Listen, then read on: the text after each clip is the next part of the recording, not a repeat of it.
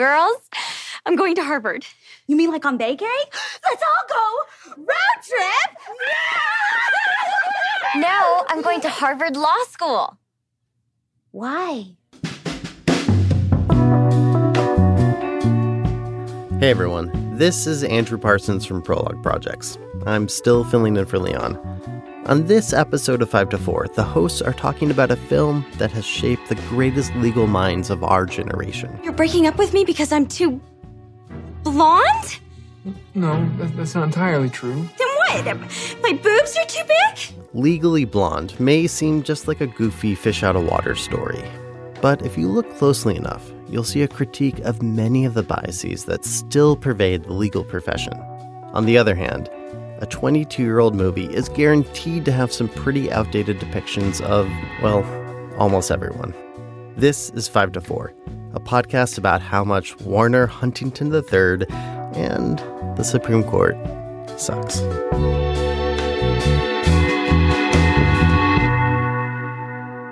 Welcome to 5 to 4, where we dissect and analyze the Supreme Court cases that have left our law dated and reactionary, like a feminist film from the year 2001.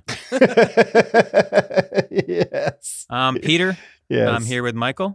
Hey, everybody. And Rhiannon is taking the week off. We're giving her a break, you know? Things have been a little uh, crazy over in Palestine. So, Mm-hmm. giving our girl a rest. And uh, oh my God, is that. Is that Rachel Ward's music? Our producer, Rachel Ward, stepping in front of the mic. Mhm. Rachel, So not only do I have to be on the show, I also have to pick music for myself now. I got to score this thing. yeah. yeah, well, otherwise it won't make sense. What would your walk on music be? Just whatever is free, you know? Mhm. Yeah, we're not paying a dime for it, or whatever it is. Yeah. Now, we are doing a much requested episode, really. Surprisingly high demand for this Mhm. episode, considering this has absolutely nothing to do with the premise of our podcast. None. Um, but today we're going to be talking about Legally Blonde, Yes. the 2001 classic with Reese Witherspoon and others. Uh, come on, you can come up with one other name. Jennifer Coolidge, hmm Selma Blair, One of the Wilsons, Luke Wilson. Luke. Right. Now I'm thinking of people who I saw in the movie in the background. I was like, oh, he's in this, but I can now I can't remember who it was. The guy from Criminal Minds Mm, checked her right. in That's right. at Harvard. Yeah. Mm. And then there was a guy who looked like Charlie Sheen in the restaurant, but I don't think that was him. I really don't think that was him. Yeah. so we wanted to talk about the big themes in the movie and also talk about like what it gets right and wrong about law school and the law Mhm. and whether we have something to learn from this movie or whether it's just a weird, vaguely problematic 22 year old film that we should all discard of and move on from. Right. I think that ship has sailed, honestly. Yeah. It's true. The film is sort of it's like a cult classic but in a mainstream way. hmm It's extremely popular with law students, female law students especially, and just generally popular with women, I think. hmm Yeah, this is a classic. Like, I put this movie on three to four times a week movie. Mhm. For sure, there are people who watch this movie every week. Yeah. And one of them is my wife.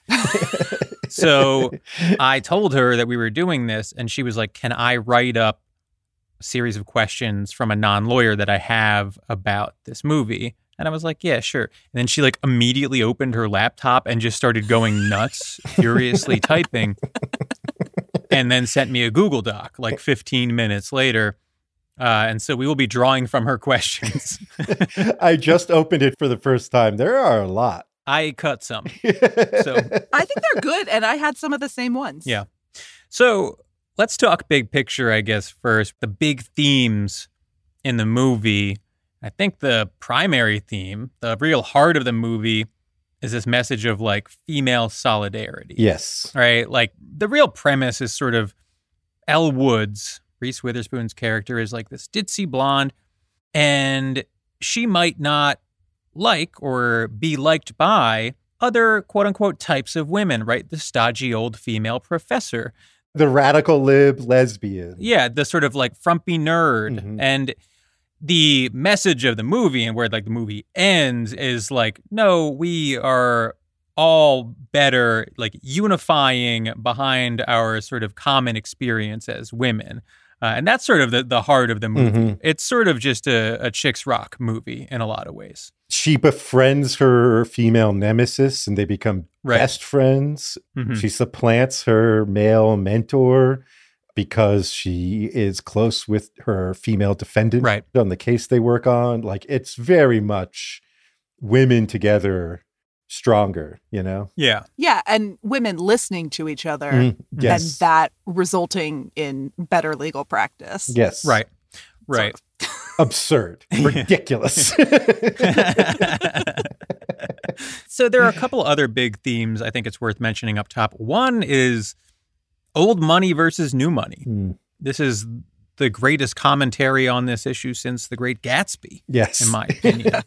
the movie starts off with Elle Woods being dumped by her old money boyfriend, right? Mhm. Warner Huntington III, who says he wants to like settle down with someone who's more respectable, like his brother, who's marrying a Vanderbilt.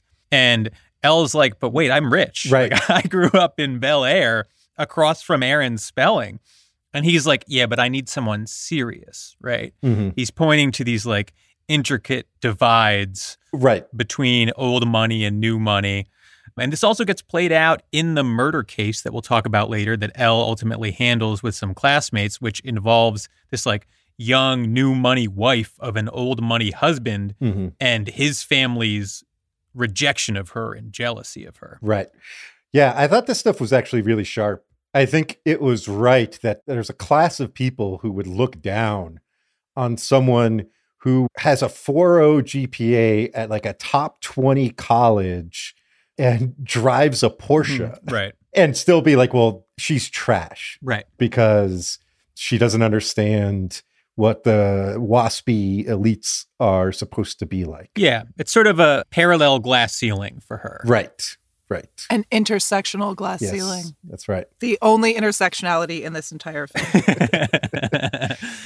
it did make me look up whether the writers of the film were new rich mm-hmm. because I was like, this is just it just feels a little defensive.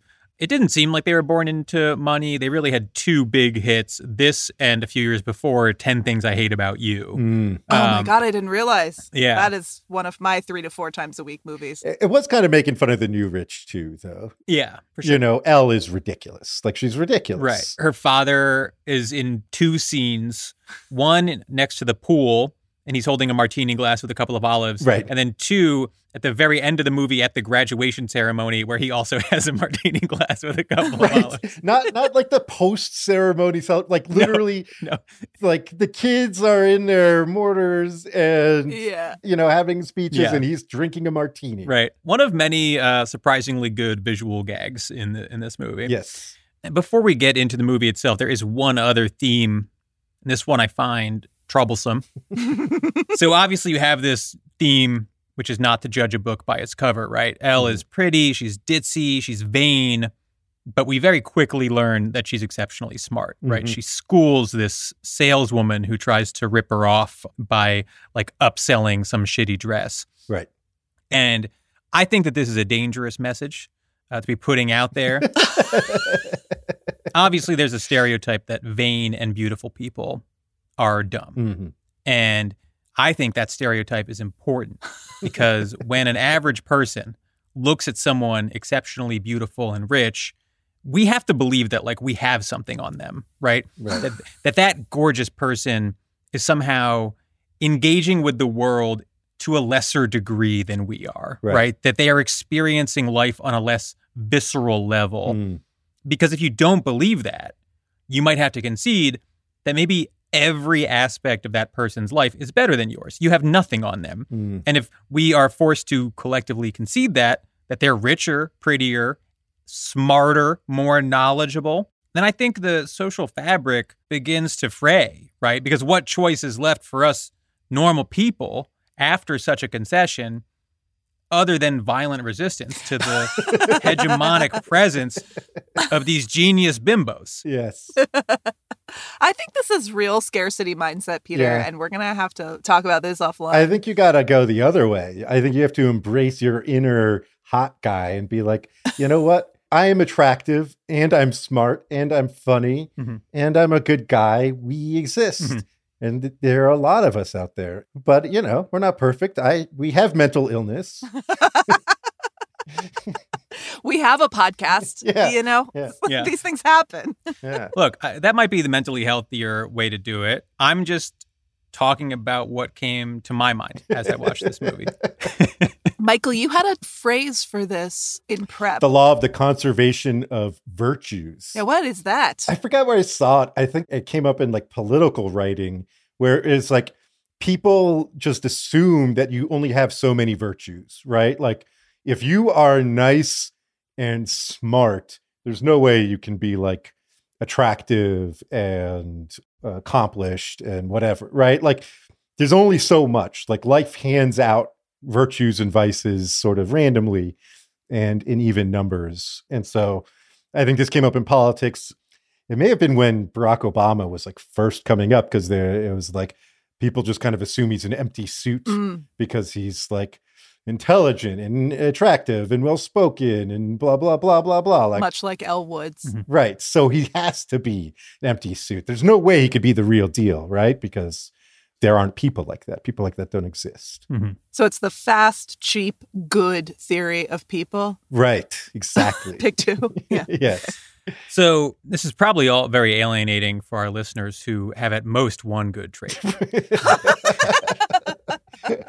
it's their taste in podcasts. That's right. That's I right. would say if they're Patreon members, then they have two. yeah, that's that's right. That's right. So I think now that we've got the sort of themes framed up, just to get everyone on the same page, I know it's maybe been 22 years since some of you have seen this. We should just run through the major plot points. Mhm. So we open on a montage of Elle sorority sisters signing a card for her, wishing her luck in anticipation of her getting engaged to what's his name? Humpington Huffer. Warner Huntington the third. War- Warner Huntington the third cut to that engagement dinner. It's not actually an engagement dinner. He's breaking up with her because he's got to be serious. Right. Mm-hmm. He takes her out to a fancy dinner to dump her. right. Yeah, classic bait and switch. And then he looks like very embarrassed that she's upset. He's like looking around like, God, stop humiliating me. right. like, well, I'm just breaking up with you in public. What's the big deal? and so that is the initiating incident for Mhm, her to decide to get into Harvard. to chase him, who's going to Harvard Law. right. And prove that she's serious. Yes. Right. We get a little bit of a training montage of her working on the LSAT prep, her uh, application process, Mhm. and then we see her at Harvard on her first day. You know, initially things at law school are rough, they get better. She winds up getting assigned to, for some reason, work on a murder trial. Right. um, Mhm. and then there's a, a series of dramatic courtroom moments. Mhm. She gets felt up by the supervising attorney and quits. Yeah, it's the full law school experience. Right. right. And then ends up taking over the case and winning it in dramatic fashion. Yeah. Right. So let's sort of walk through it with the lens of people who, for the most part, went to law school and are lawyers. Right. So first you have the application process when she's applying Mhm. and she sends in a video essay and it's like this really over the top video essay Preposterous. completely ridiculous I didn't know that there was such a thing as a video essay until I saw this movie. there's There not is not. There's no such thing. she is otherwise a perfectly valid candidate for harvard but Mhm. if a normal admissions officer saw this video essay they'd be like oh well she's unwell so Right. right. someone who needs therapy not law school Yeah. So I was willing to give them a pass on the video essay because I, I feel like this was just like a sort of here's how we can like visually dramatize this application process or whatever. Mhm. What bugged me, this is more pedantic. What bugged me about it was that her essay was all about how she's so smart. Yeah. That's not what a law school essay should be about. It shouldn't be about how you're so smart. A good essay is about who you are and why you want to go to law school, Yeah. which she does not address at all. it's where you lie about overcoming something Right. in your life and, and say you want to make a difference in the world or, or whatever. She says and does none of that. Right. And instead, it's just like, I have a good memory and I use legal jargon. Right. It's a crap Not essay. good. I think that what you're seeing, he- so I, I read this piece in the New York Times called Legally Blonde Oral History from Raunchy Script to Feminist Classic. Mm-hmm. And I think this particular moment is really suffering from like the massive rewrite that happened between the first script and like Mm. what the film actually became because apparently it was like really dirty initially and like Oh. full of just like blue jokes. Sort of like a there's something about Mary type. yeah, I think that's what they thought they were We're, doing. we're in like the era of American Pie, Right. right? Yes, that's what they say. Like initially, it was more in the vein of American Pie, and then like subsequent iterations just got more and more compromised, more and more watered down. Right. Hmm, interesting. Well, I'm glad they didn't go that route because it was really an arms race in the early aughts Mhm. to just do the most disgusting thing possible. And I feel like that basically built up to Van Wilder, where there's a Oh, scene God. like the frat guys get tricked into eating dog semen eclairs. And it's just like, well, you can't do a more disgusting scene than this. So I guess we need to move on from these types of movies. right. Yeah.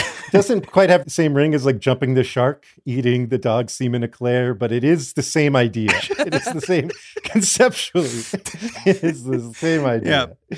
The genre's run its course. Right. Right. But you can see there is still some like vestiges of that original script, like when she arrives at a party. In their Playboy bunny outfit. Mhm. Right. Yes. And her ex boyfriend says to her, You look like a walking felony. Yes. Right.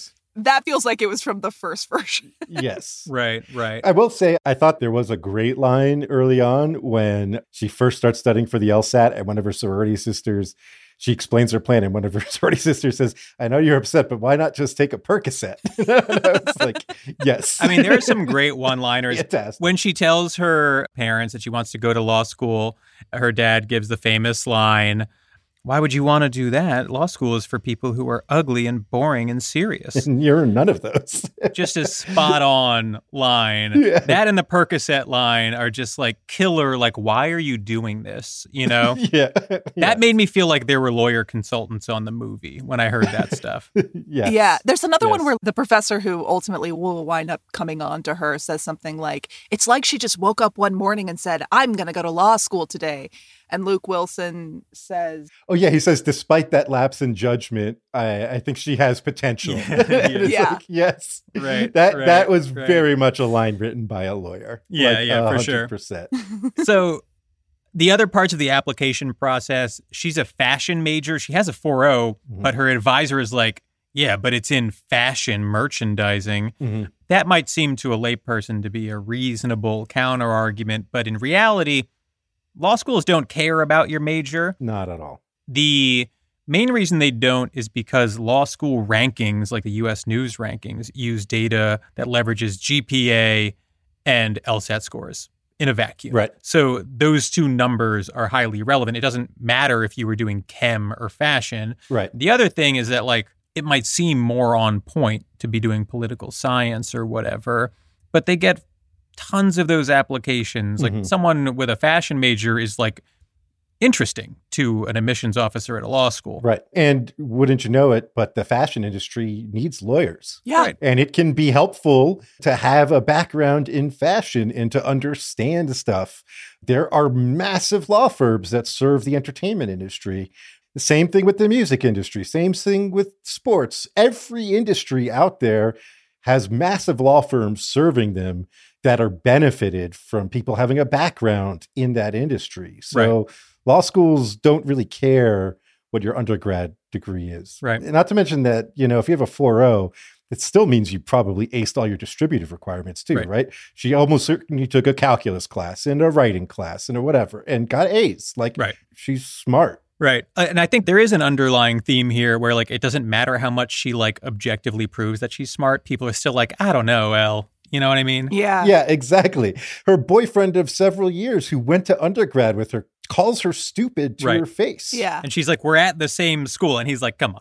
And then we later learn That he got waitlisted at. Yes. Yeah. Right. That she got into on merit. Right. And he got waitlisted at. he had to have his daddy call someone. Yeah. Yeah. The only other thing worth mentioning about the admissions process is the LSAT sort of montage. Oh, yeah. She preps for the LSAT, which is the aptitude test you take for getting into law school. And it's graded on a scale of 120 to 180 for some reason. And she practices at a 143. And then her final score is a 179, which is a near perfect score. That would be a good score at Yale. Mhm. And it's worth noting that this is basically impossible.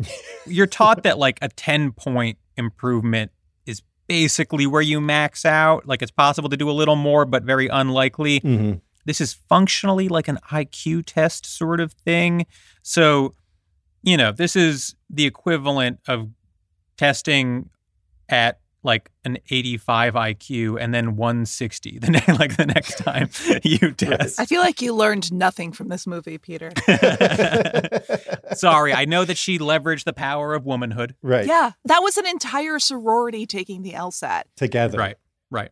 I Actually, I'm curious about like going back to your experiences studying for taking and then mm-hmm. receiving your LSAT mm-hmm. scores. What would your montages look like? My montage would look like sitting in a little room just reading a book by myself. Mine is a pile of Adderall pills just getting smaller and smaller.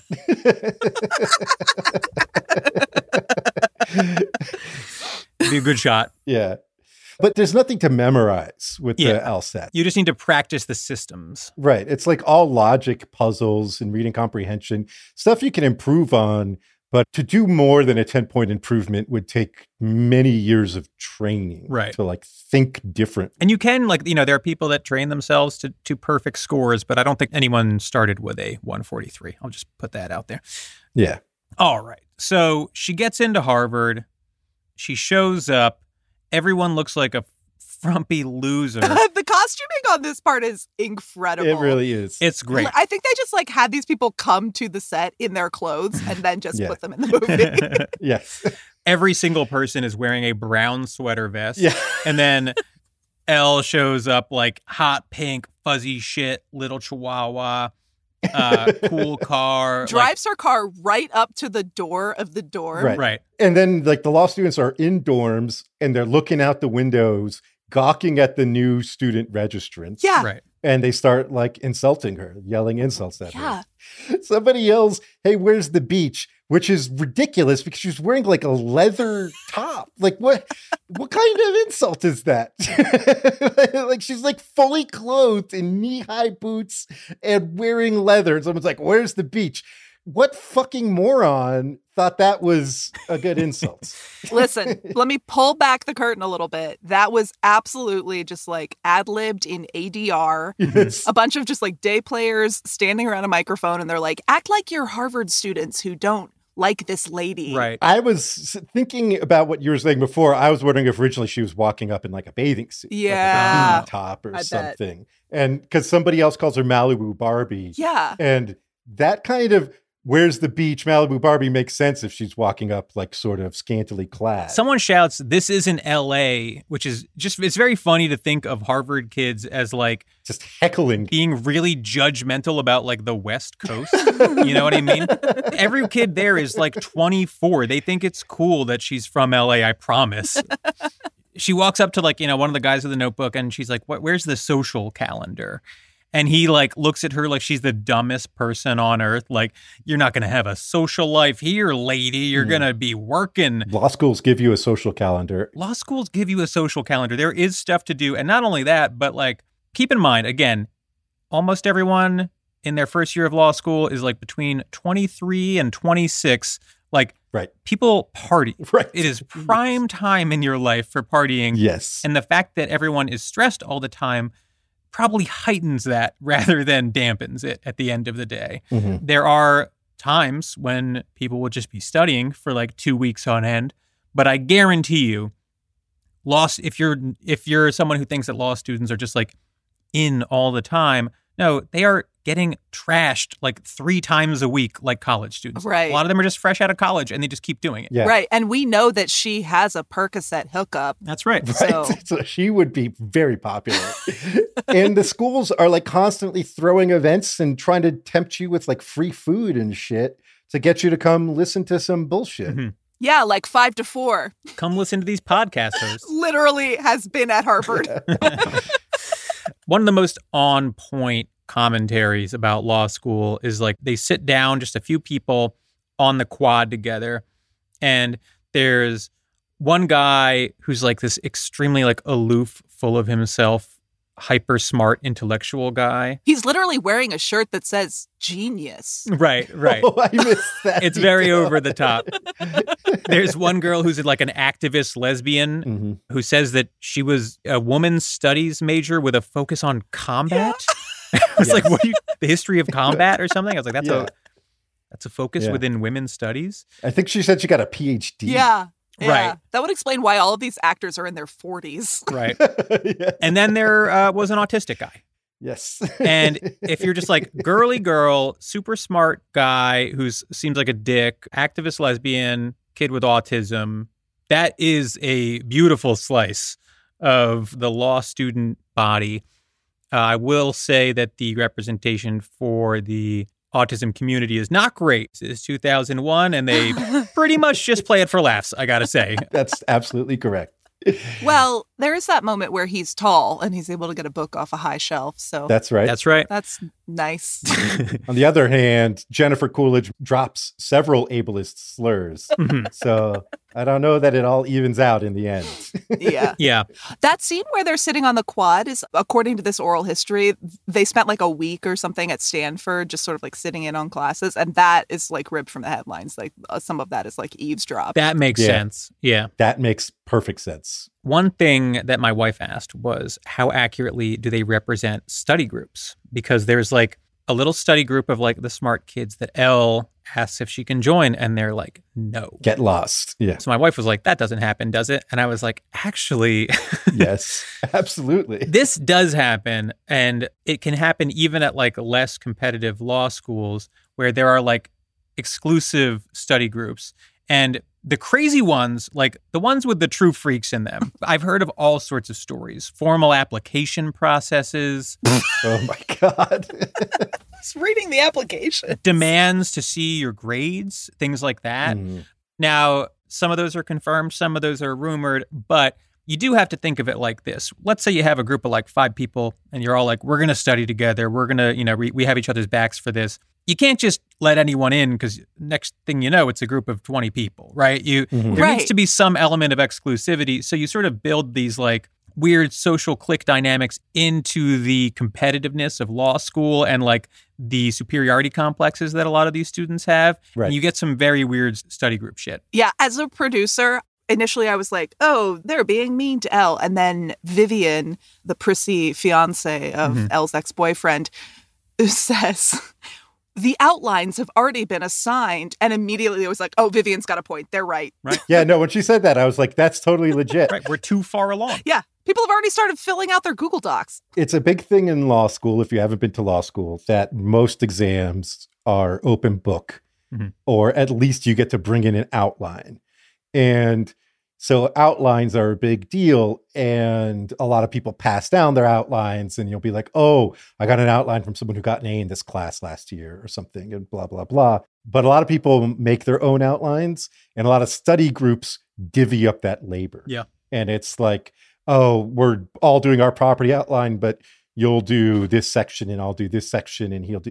And like, once that's assigned, what are you going to do? Like, we have all the work divvied up. There's no room for anybody else. Right. That makes sense. Yeah. So the study group thing you think is accurate. This was another moment where I was like, this cannot be that like she gets in trouble for not having done the homework before class. So I had reading assignments for my first day of class. Yeah. But also, it was not like what they discussed on the first day of class was absurd for a first day lesson. And being that intense on the first day of class for people who haven't read, pretty over the top. If somebody said, Oh, I didn't realize we had an assignment, uh, you know, I hadn't gotten the syllabus or whatever, I think 99% of professors would be like, Okay, well, grab the syllabus from me on your way out. Yeah. Although I will say the energy going into law school is hyper intense because everyone sort of like fears it, right? Mhm. You know that it's going to be intense. You know that it's going to be competitive. You know that classes could be grueling and you might get grilled by your professor. So it's actually just sort of unusual that someone would not have their arms around what they're supposed to have done Right. for day one. Yeah. The real thing is that she would have gotten her social calendar at registration, where there would have been several days of registration where you go to not lectures, but things where they explain law school to you with your classes Right. and you get your syllabi and you learn what the first day of reading will look like and you talk to people about it and that would have been part of registration is like preparing you for the first day of class Right. so that you don't look like an idiot And the first question that she asked was, What is subject matter jurisdiction? Which is probably the most complicated concept that you learn of in that class in your first month. yeah and the first case she assigns is some like dist- i looked it up as a district court case Gordon v. Steele. yeah gordon v steele which is a district court case in pennsylvania which is like not the first class you will read in law school. Right, I, right. I promise you that. that is Right. not. And the first question will not be uh, getting into depth about what the holding of the case is. It would be, what is the holding? Do you know what a holding is? Right. Right. Can you find the holding of this case? right. It's literally like, What's a case name? Yeah. Can you folks tell me? What does it mean? Learning how to read a case Right. is like what the first day of law school is about. Right. Right. I have a question about that because the professor who kicks her out of class for not having read 48 pages before the first day of school she does this like definition of law school she says you will learn a new language you'll be taught to achieve insight into the world around you and to sharply question what you know is that true Does- is that what a legal education is yeah. Aren't you listening to our podcast? mostly not actually I think, in a sense, that's what law school aspires to do. Yeah. It's definitely how they hold themselves out. Yeah. One of the ways you learn how to see the world anew, though, is like being like, oh, that's an attractive nuisance. You could sue for this and you could sue for that. And like seeing bullshit like that everywhere. Mhm. It's not exactly the highest form of engaging with the world. Yeah. It's very commonly said that law school teaches you how to think rather than what to think. I think that that's mostly untrue. you know, it there's certainly like methodologies Mhm. that you learn, but they're not as rigid as like you would learn as a STEM major, for example. Right. So I, I think it's sort of more of a story that law professors tell themselves about what law is more than anything else. Yeah, and this all goes back to like the sort of inherent contradictions in law school about it being a trade school versus academic and philosophical. Mhm. Like the philosophy of law is very much a how to think in sort of like modal logic in a lot of ways, but that has nothing to do with understanding the state of antitrust law. Right. right? Those two things are like totally separate. They're like different universes. You don't need to know shit about logic and logical reasoning to understand copyright law. And Mhm. you don't need to understand copyright law to think like a lawyer in constitutional law or whatever, right? Like these Right. things are just like different worlds. Like they don't. wait can we talk about thinking like a lawyer in the context of the sperm donor Okay. Yes. Yeah, this is one of the most obscene classroom scenes in the movie where the prompt appears to be that there's a case where a sperm donor is seeking visitation rights for his biological child right. and in the process also harassing the parents. And so the professor asks her ex about it, you know, Mr. Warner Huntington III. And the professor's like, well, can the donor harass the parents? And he was like, well, technically, I think so, because without him, the child wouldn't exist. And the professor's like, now you're thinking like a lawyer. like, what the fuck are you talking about? And then Elle is like, actually, I don't think so. And he's like, well, what's your argument? And she's like, well, unless the donor tried to see if like every one night stand that he ever had got pregnant, then he shouldn't have visitation rights. And also, his masturbatory emissions could be considered reckless abandonment. right. And the professor goes, Looks like you've won your case, Miss Woods. I'm like, What the fuck are you talking about? What is everyone talking about? Do you want to know how to think like a lawyer in this hypothetical?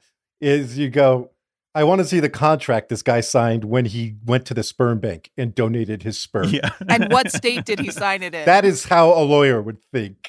Yeah. And also, uh, I'm just going to go ahead and guess that it doesn't have a carve out that allows harassment of the parents. I feel like that's just a standalone crime. yeah. But like you could tell that this was like written without consultation by lawyers and it was just sort of meant to be this like you know this thing with feminist undertones, right? Where she's like, Mhm. well, if he has his claim to visitation just because it's his sperm, then what about all the masturbation he does, right? Right. Dude suck. You know, like, if this movie came out now, the right would try and cancel Reese Witherspoon for being pro-choice. One hundred percent. Oh, for sure. One hundred percent. I will say there are some dumbass boys in this movie. That's for sure. Absolutely. That's one of several very funny Socratic method scenes in the movie where they're trying to introduce that dynamic, you know, where the professors are sort of peppering the students with questions. My wife was like, Do people try to like one up each other in class like this? Because like it continuously happened that like Elle would say something that seemed a little goofy. And then they like cut to Vivian, Selma Blair, who's like giggling and smirking at her. I'm and going like to raise my hand and humiliate her. yeah. There's one scene where the professor's like, Would you rather have a client who committed a crime malum in se or malum prohibitum? And Elle is like, Neither. I'd rather have a client who was innocent. And everyone laughs at her, even though I actually think that's kind of a funny answer. It's like a cheeky little. It is. Yeah. Yeah, that's, that's a good answer. Everyone's like, You stupid fuck. You don't even know the difference. And then Selma Blair one ups her. There's also several questions that the professors ask that are just ludicrous. like Malamin Savers. Right. I mean, that's a bizarre question to ask. Wait, what is the difference? Sorry, I understand from the film that in prohibitum is regulatory. it's like one is inherently bad Yeah. versus bad because we as society have said it's bad. Right. Where would that language even manifest? Like, is that in laws? Uh, What is that from? It's stupid. It's a trope, an anti lawyer trope that we speak in like Latin all the fucking time. Right. Like, no one uses this shit. No one talks like this. Yeah. But is it in books? Uh, sorry, I'm genuinely curious about Yeah, this. yeah. I mean, it, it might be in like the introductory section of some textbook, you know? I don't think I we ever used those terms my entire tenure in law school. Personally, I don't think I ever heard a law professor say that. So there's no chance that like like Alito's not going to cite this at some point. No. no, Okay. no. No, it has really no, almost no practical bearing on the law. Yeah. There's a scene where the old lady professor, she goes, You file a claim. What next? And then she calls on Elle, and it's like, What the fuck kind of a question is this? yeah, yeah, ridiculous. And then Elle's response is like, You need a reasonable belief that your claim has evidentiary support or something like that, which Mhm. is just words strung together from what I can gather. and the professor's like nailed it. Right. Yeah. The professor's like, you got it, Elle. You're doing well, Elle. You're you're actually coming up now. You're improving. which I think we later learn is supposed to be our key uh, to the audience to know that this particular professor has come around to really like and appreciate Elle. Mhm. Because the next time we see them interact, she's like, "Girl, you're really made of something." Yeah. Yeah. That's one of those great female solidarity moments. All the women that you are sort of made to believe are Elle's enemies in the beginning, by the end are in fact her allies. Right. So before we get to like the murder trial, we need to talk about the Jennifer Coolidge subplot and the case of the stolen dog. Yes. Mm, Rufus.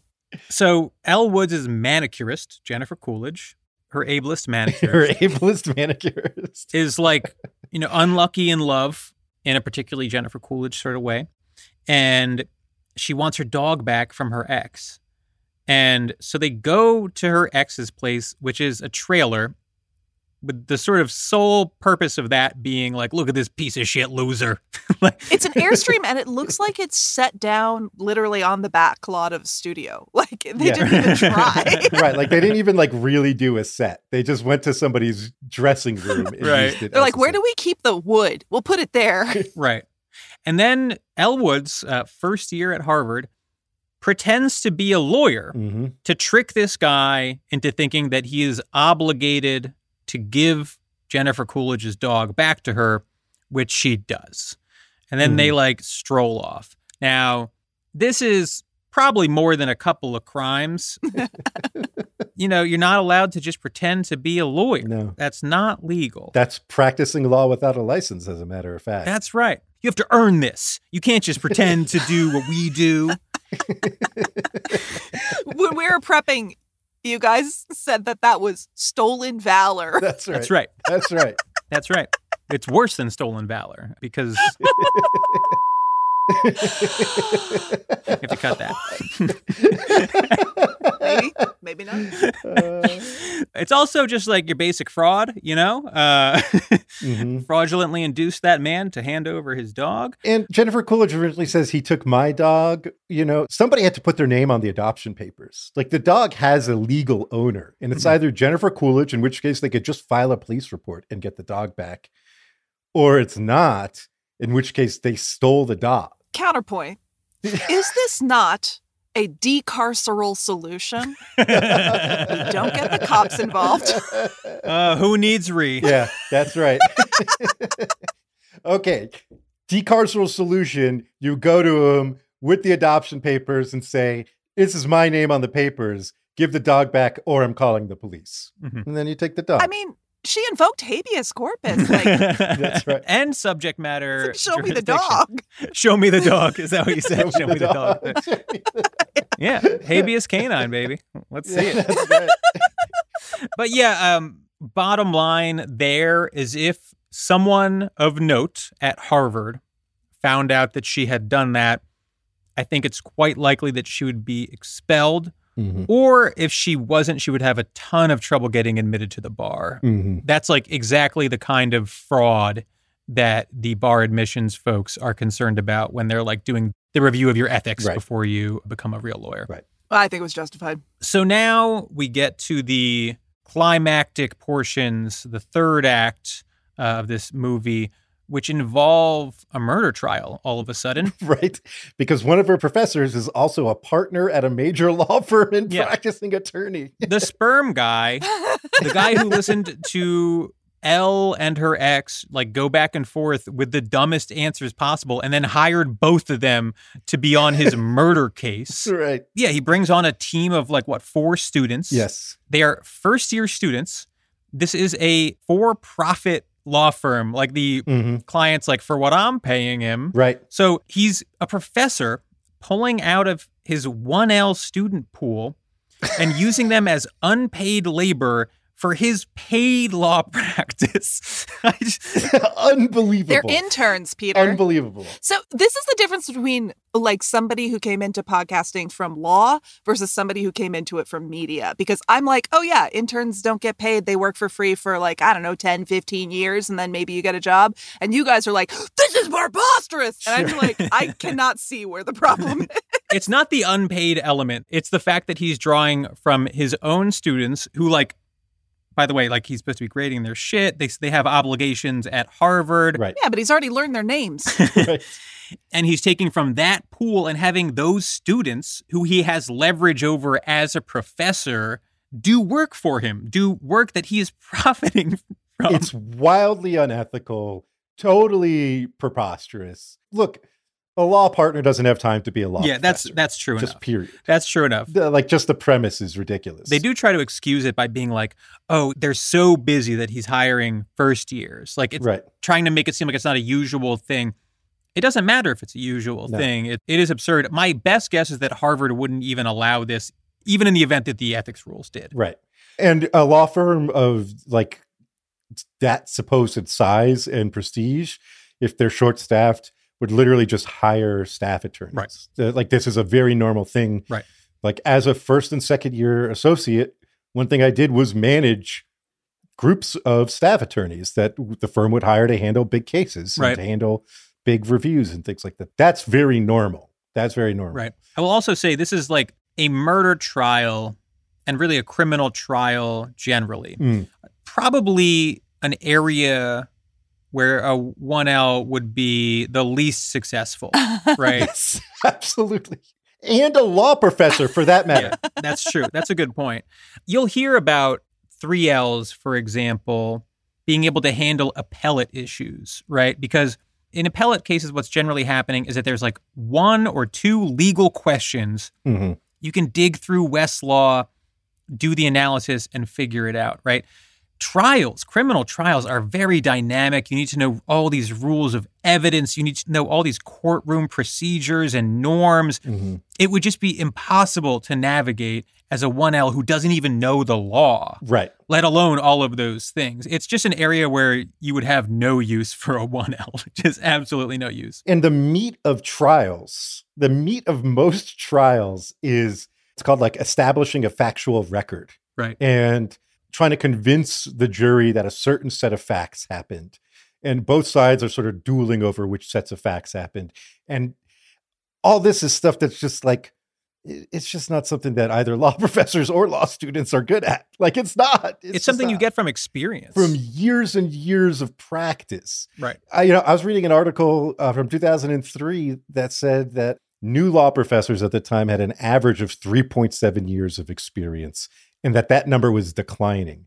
That was at the time this movie came out. Like, Right. so no, this is just not an area where you would want a law professor at all. Like, that's just not. Look, it might take you a long time to establish a set of facts, but it took Elle maybe 30 seconds. So that's right. That's right. About three minutes of runtime. that's the power of sisterhood.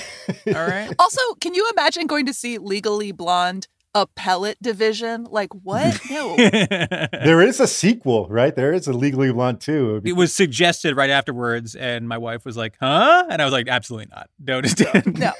don't even try it." All right, so let's talk about the murder itself. The accused is this young, like twenty six year old fitness, not influencer. I was about to say influencer, they didn't have those but then. that didn't exist. Proto influencer. famous fitness lady, uh, a female Richard Simmons, and she was found over the dead body of her older, wealthy husband, covered in blood. Husband was shot. There was no gun. So she looks like she's toast. And they bring Elle and the other students on the case, and they're like, we need an alibi, even though they should be thinking in a little more detail about how to develop a factual record rather than just being like, we need to pretend she was somewhere else. Like, I don't understand what the.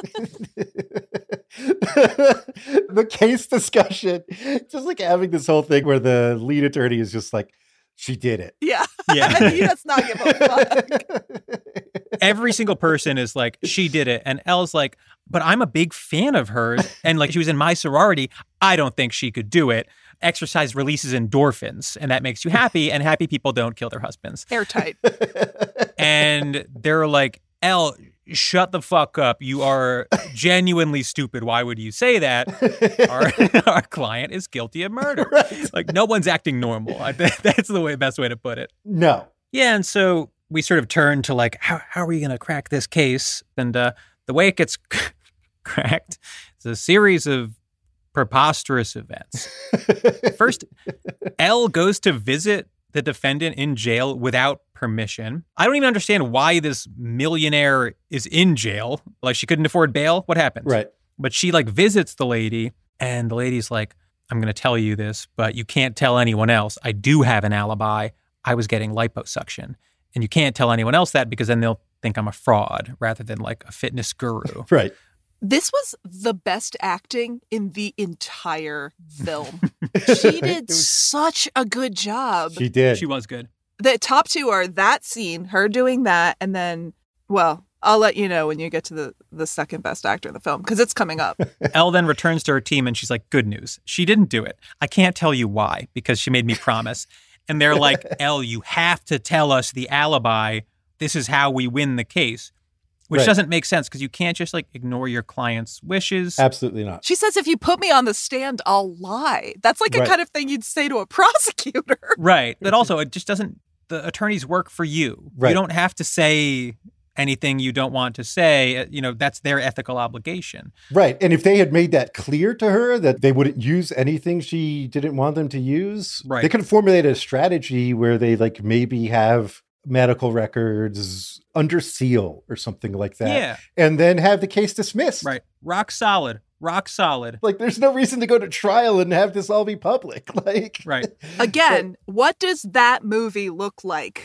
Well, Are we watching it? look, they get to write whatever they want for this movie. You know, they can create a scenario with fewer holes, Rachel. You know what I mean?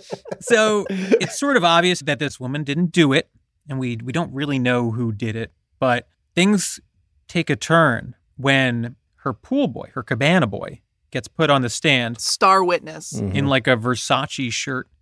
And they're like, Can you show us the uniform that she made you wear? And it's a thong. A sparkly blue thong. She forces this minimum wage pool boy to wear a thong around Mhm. her.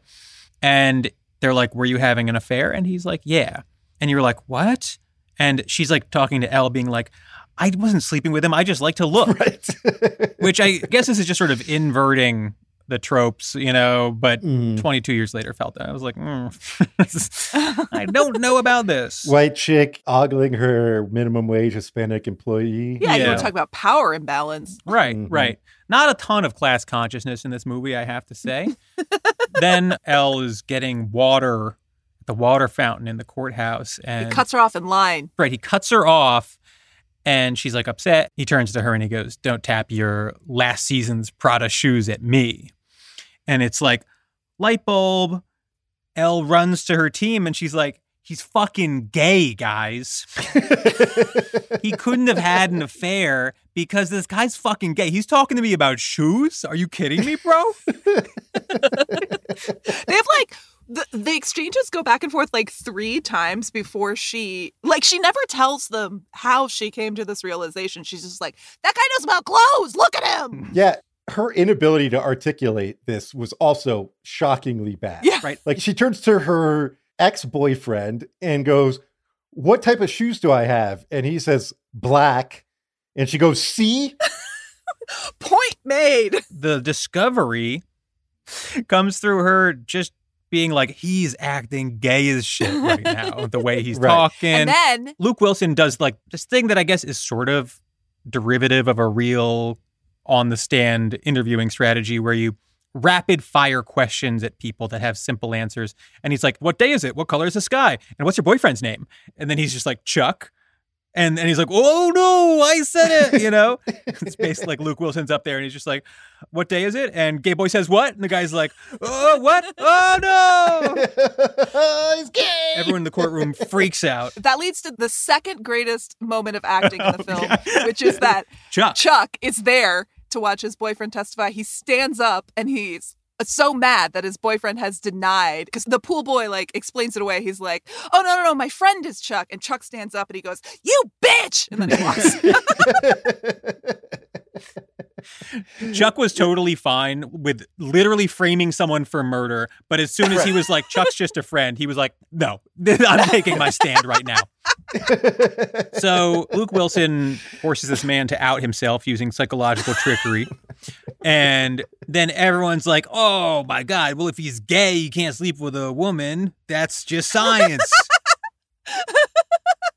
wait, so how, wait, how does the professor get fired? Now I can't remember. he hits he on her. hits on Elle. Oh, that's right. after this, he seems very impressed with her.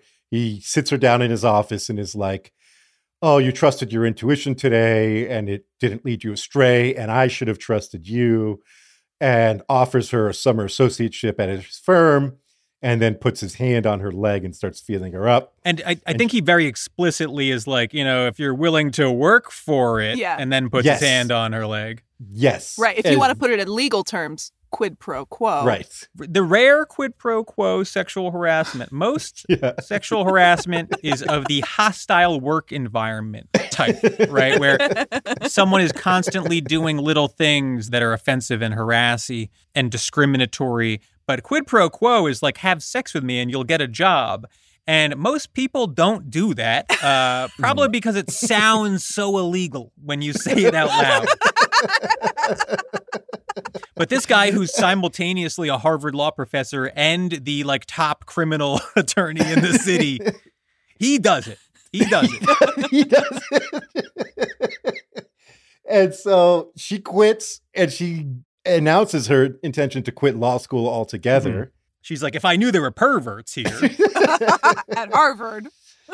when she's getting her nails done and talking to her manicurist when we'd learned that the uh, female law professor who had kicked her out of class has now come to respect her Mhm. and seeing her cry over being sexually harassed rather than walking up and being like wait one of my colleagues on faculty sexually harassed a student is just like i thought you were made of sterner stuff that you would let Yeah. some prick ruin your career and otherwise just doesn't care doesn't care at all It's extremely second wave.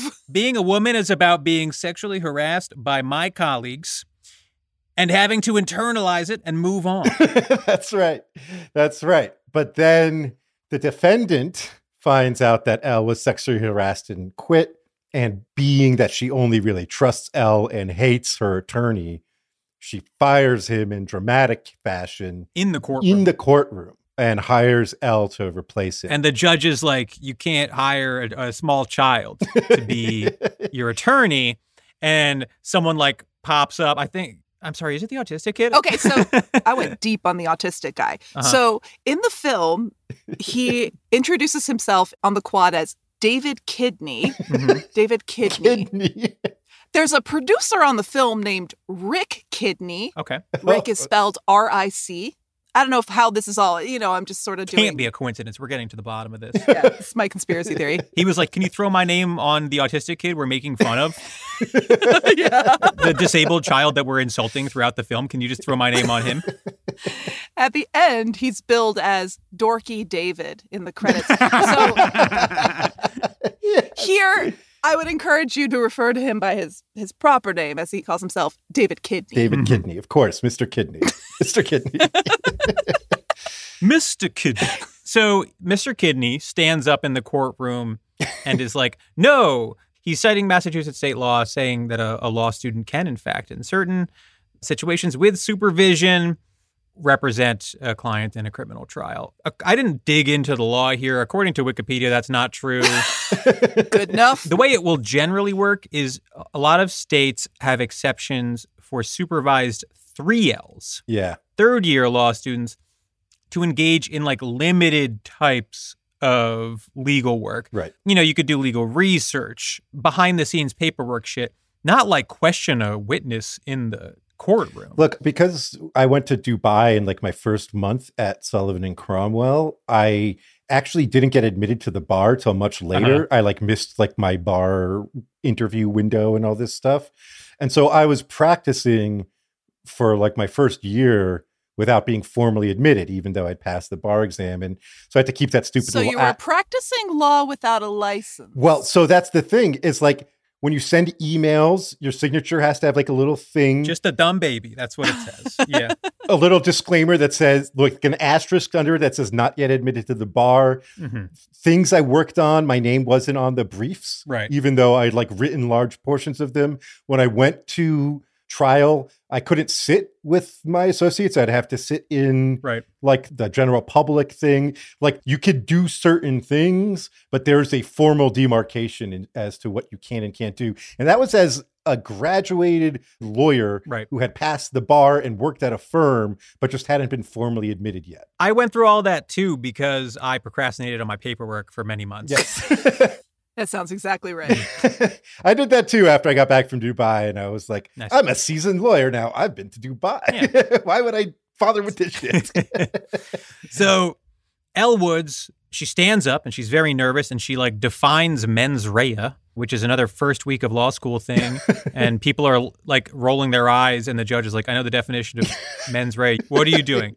Even for someone in her shoes, that's a massive choke. that is that is an unbelievable. You, joke. you're just standing up and being like, criminal law is defined in the dictionary. Uh, it's very wedding toast. yeah. yeah. Yeah, wedding toast that you did not prepare for. Didn't even know No. you were going to have to make a toast. Right.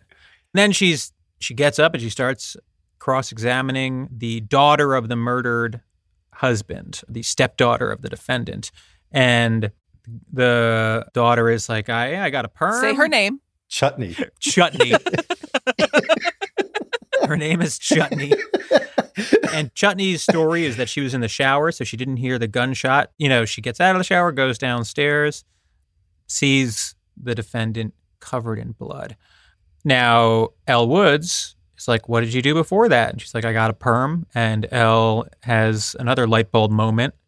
And she's like, Everyone knows that when you get a perm, you don't take a fucking shower, Chutney.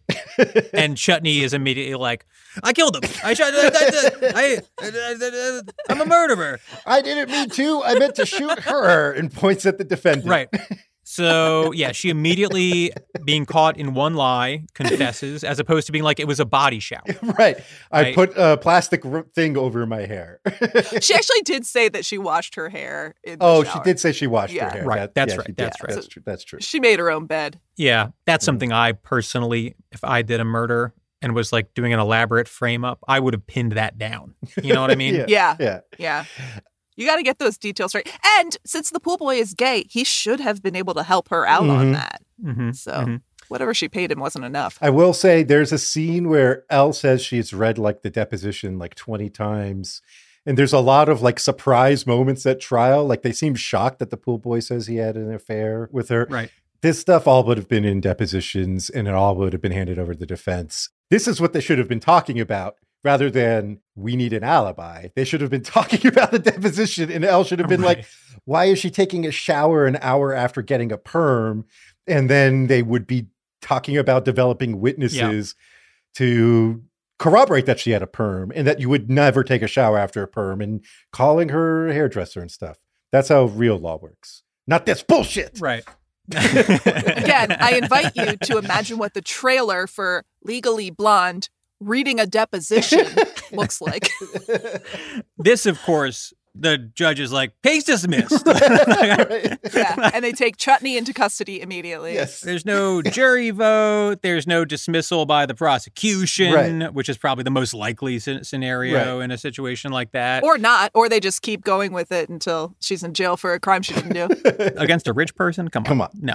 Um, you know, everyone's cheering. Yeah, and at the end of the trial, of course, Warner Huffington Post, the eighth, or whatever his name is, he comes back and is like, Elle, I always loved Right. you, blah, blah, Right. blah. And he, he tries to like get back together with her. And she hits him with one of his own lines. Because when he broke up with her, he was like, I want to be a senator before I'm 30. Yeah.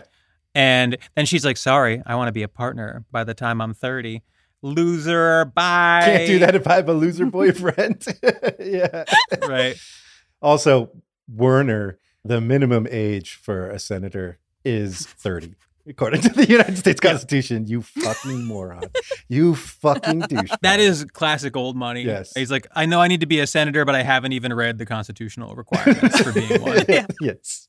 Wikipedia was less robust back then. Yeah. And they then cut to graduation at Harvard. Two years later. where Elle is given the speech and the room is way too small. It doesn't look like it's that prestigious at all. It's like there's like maybe a hundred people uh, she's talking to.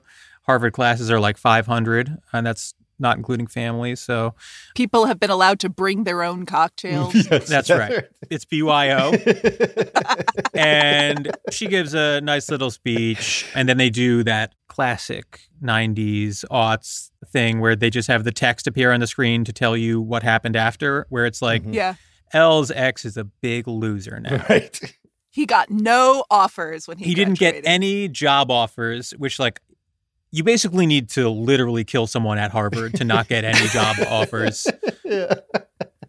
And maybe, you know, the last thing I sort of wanted to talk about was sort of some of the parts of this movie that feel outdated. And one of them is sort of how weirdly corporate the feminism appears to be. Mhm. It's like Elle got job offers from the top law firms in Boston. And it's sort of like, well, yeah, Yeah. everyone at Harvard can get. Right. Like, did she do something interesting with her life? It just feels so anticlimactic to be like, and Elle went on to be a rich lawyer. like, it's but that was the height of the dream. Well, doesn't she go on to work for her boyfriend's firm? Yes, but it's the firm that he started spurred on by her. Ah! So he quit the big firm and hung out his own shingle.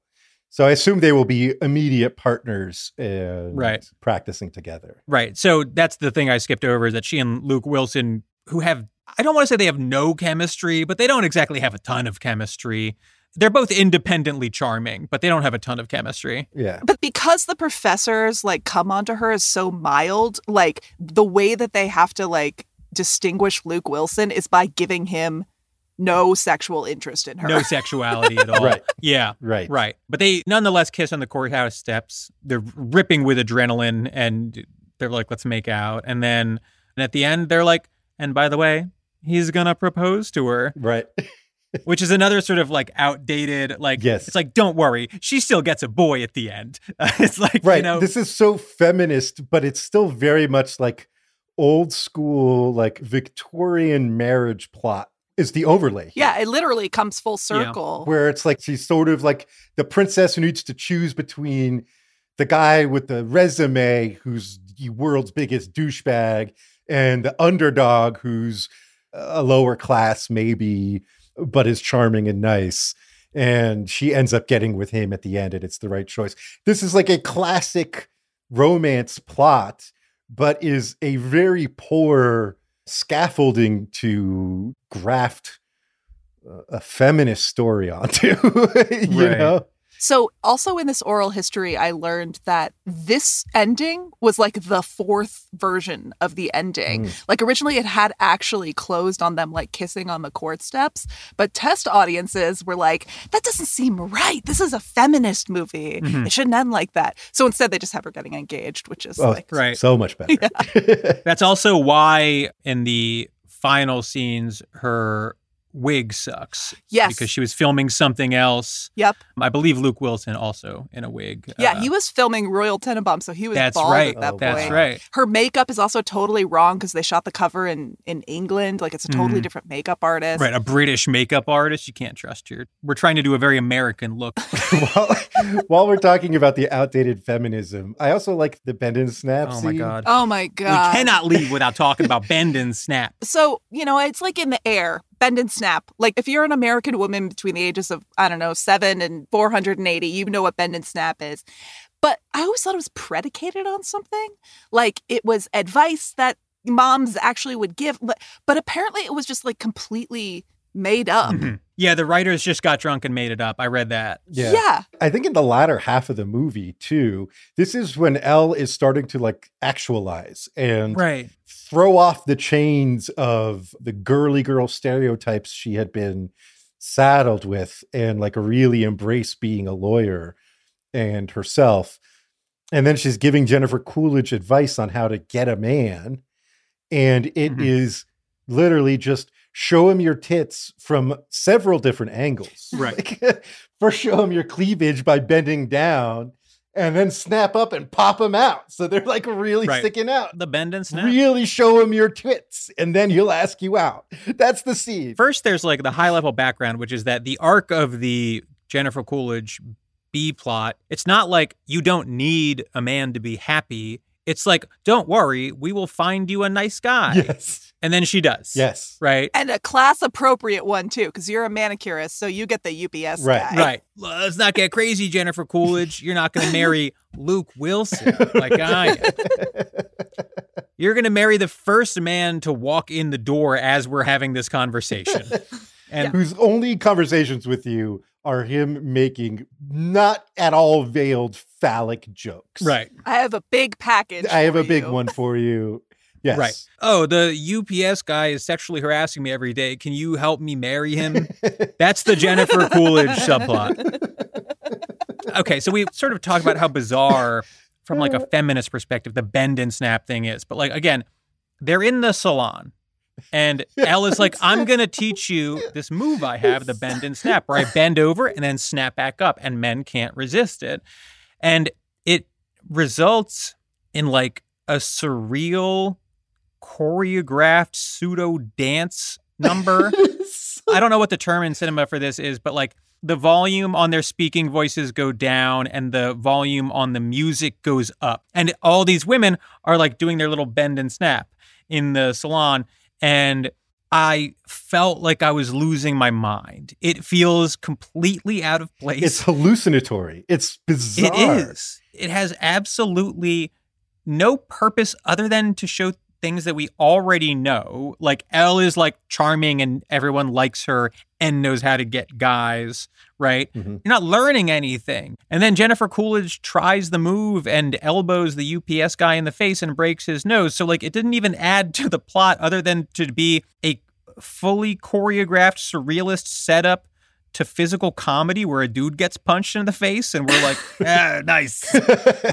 It's 2001 though. This is the era of like high school movies. They all break out into a choreographed dance at Mhm. prom. Mm. This was just what the air was like then. Right. I do wonder if this was like a producer was like, we need something like this, you know? Right. They did want to have a big set piece moment. I'm not sure that they accomplished that. Like No. this happens in a room that's like 10 by 10. No. There's no actual choreo. The music they license is not good. There are only two characters you recognize in it. Everybody else are extras. Yes. Right. Like this They've got one of the extras is like a woman in like a tracksuit, and she starts improvising on the bend and snap. And I think the producers thought they were like hiring somebody who was Yes. breakdancing. But if you look closely at her, she's just kind of like vibrating. It's very bizarre. like she's just shaking. Right. It's not actually like freestyling. It's not good. And Elle is like, yeah. Right. Yeah. Didn't Elle say that she made it up? her mom taught it to her. Oh, her mom taught it to her. Okay, so it's a bad. known thing in this universe. Right. That's the only difference between the Legally Blonde universe and ours is the bend and snap. Everything else is like Harvard is full of perverted attorneys and old money, new money disputes. They're all there. They're all real, but there is the bend and snap. Mhm. That's the primary That's right. difference. Yeah. I do think that in the early aughts, we saw the rise of like the scary movies and a lot of those satirical movies. And I think that over the course of that, maybe like half decade, these sort of tropes like the dance number get made fun of so much that they are eventually just extinguished. And now you never see that in movies. Yeah. But at the time, it was probably like, yeah, and where's the weird surrealist dance number Yeah. in your movie? Until it eats the dog semen cannoli. And then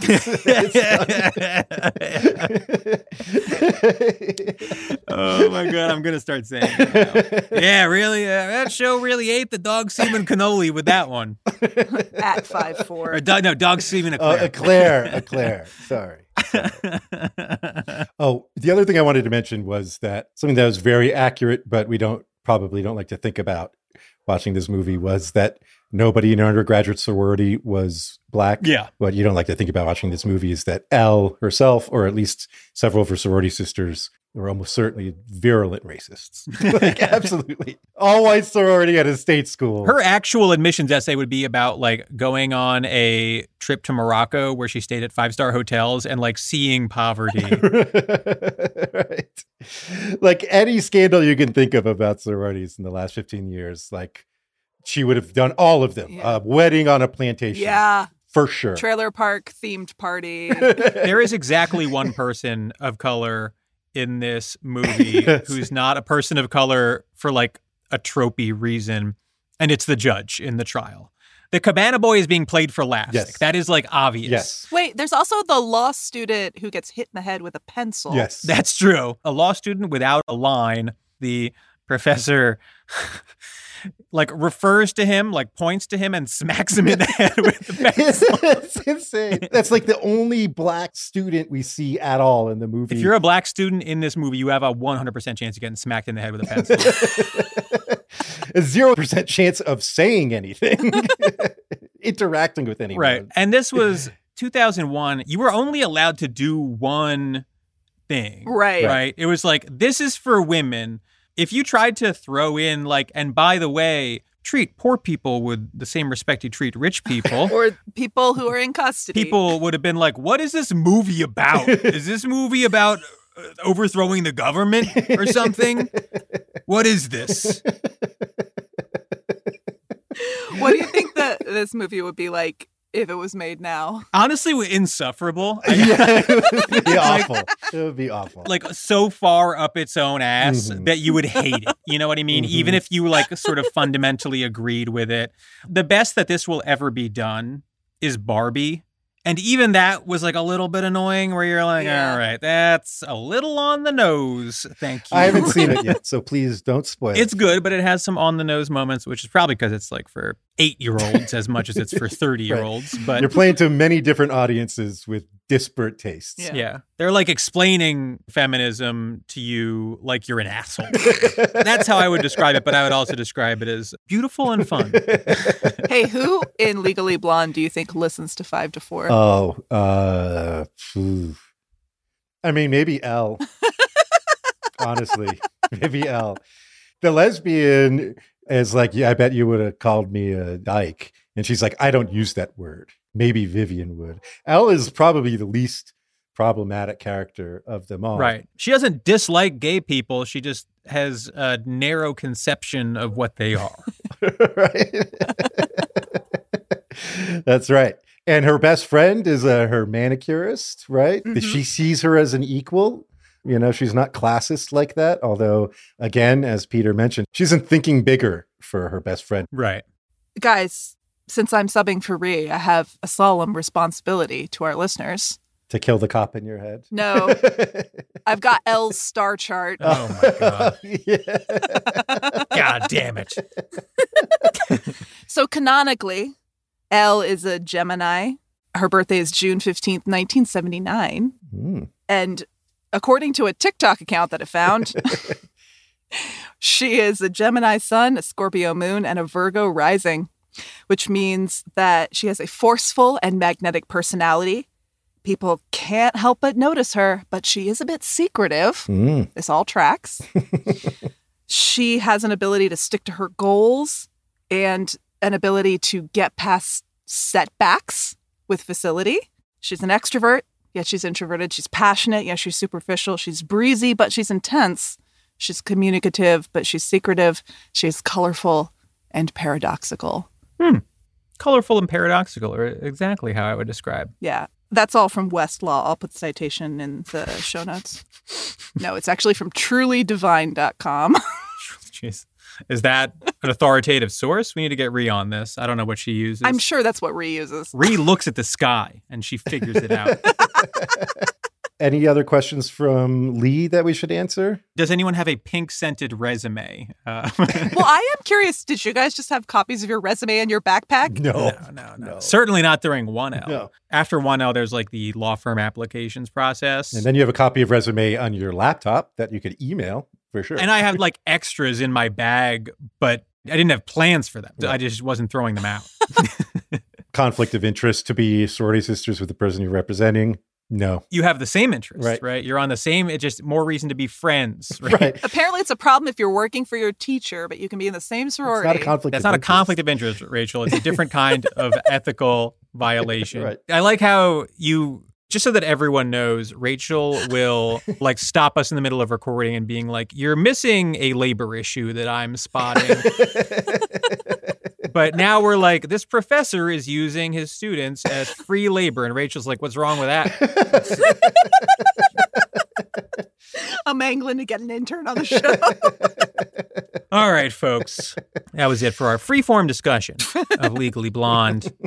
Say overall, a dated movie, but a good movie. I it- enjoyed it. There are a lot of like dumb little gags that I laughed at. The courtroom sketch artist just draws funny Yes. pictures of the people, and it's it's so funny. oh my god, he's so that good. was so fun. There's a scene where her dog pops out of her bag in court and startles the lawyer, and I laughed Yeah. much harder than a a respectable person would. at Just how well acted the the jump scare was. I was like grinning when the dog had its own little uh mortar, like little uh graduation cap at the end. I was like, yes, yes. I watched this on Prime so I could see all the actors' names because I have like a little bit of celebrity face blindness, and they have the dogs. and they I- have the yeah. dogs. Yeah, so Bruiser's played by Moonie. Moonie. Yeah, Yeah. yeah. And Rufus is actually that's an interesting gender swap casting. Uh, Rufus is played by a Lily. oh, interesting. They were like, no, that's not a girl dog. not in my movie. I think in the year of our Lord 2023, it's okay to come away from Legally Blonde saying I didn't feel great about some of the stuff. yeah. Yeah, I read Reese Witherspoon being like, people come to me all the time and say that's why I went to law school. And I know a lot of women who like sort of like half tongue in cheek cite it as part of their reason for going to law school. And given where we were in 2001, you have to sort of put it in the step forward category, you know? it was female solidarity and no other type of solidarity, but that's still one step farther than American Pie was, for example. and so you have to give him a little bit of credit. But only a little bit. All right. Next week, probably some kind of law. Hey, aren't you going to ask me if I have anything to plug? Oh, yeah. What are you doing, Rach? Do you have other jobs? Listen to Five to Four, the podcast that Rachel produces. Actually, I've been working a little bit on Norah Jones's podcast, and I think it's really good, and you should listen to it. It's called Norah Jones is Playing Along. Check it out. Anything else you're shilling? I mean, I guess I want people to start unions, but Yeah, probably. everyone except for law students. Rachel wants to start unions.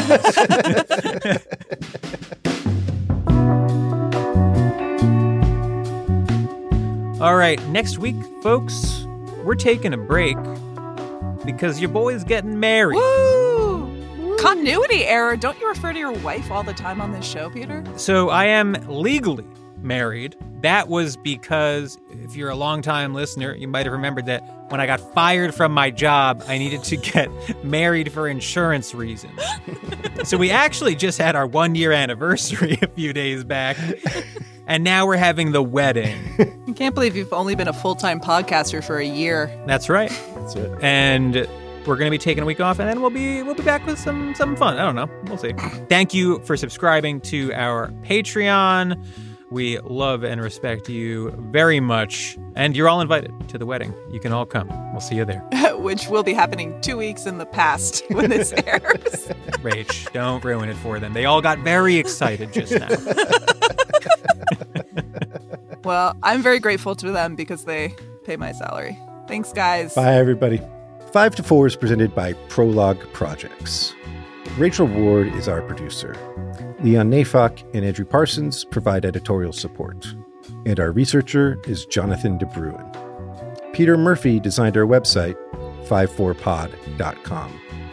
Our artwork is by Teddy Blanks at Chips NY, and our theme song is by Spatial Relations.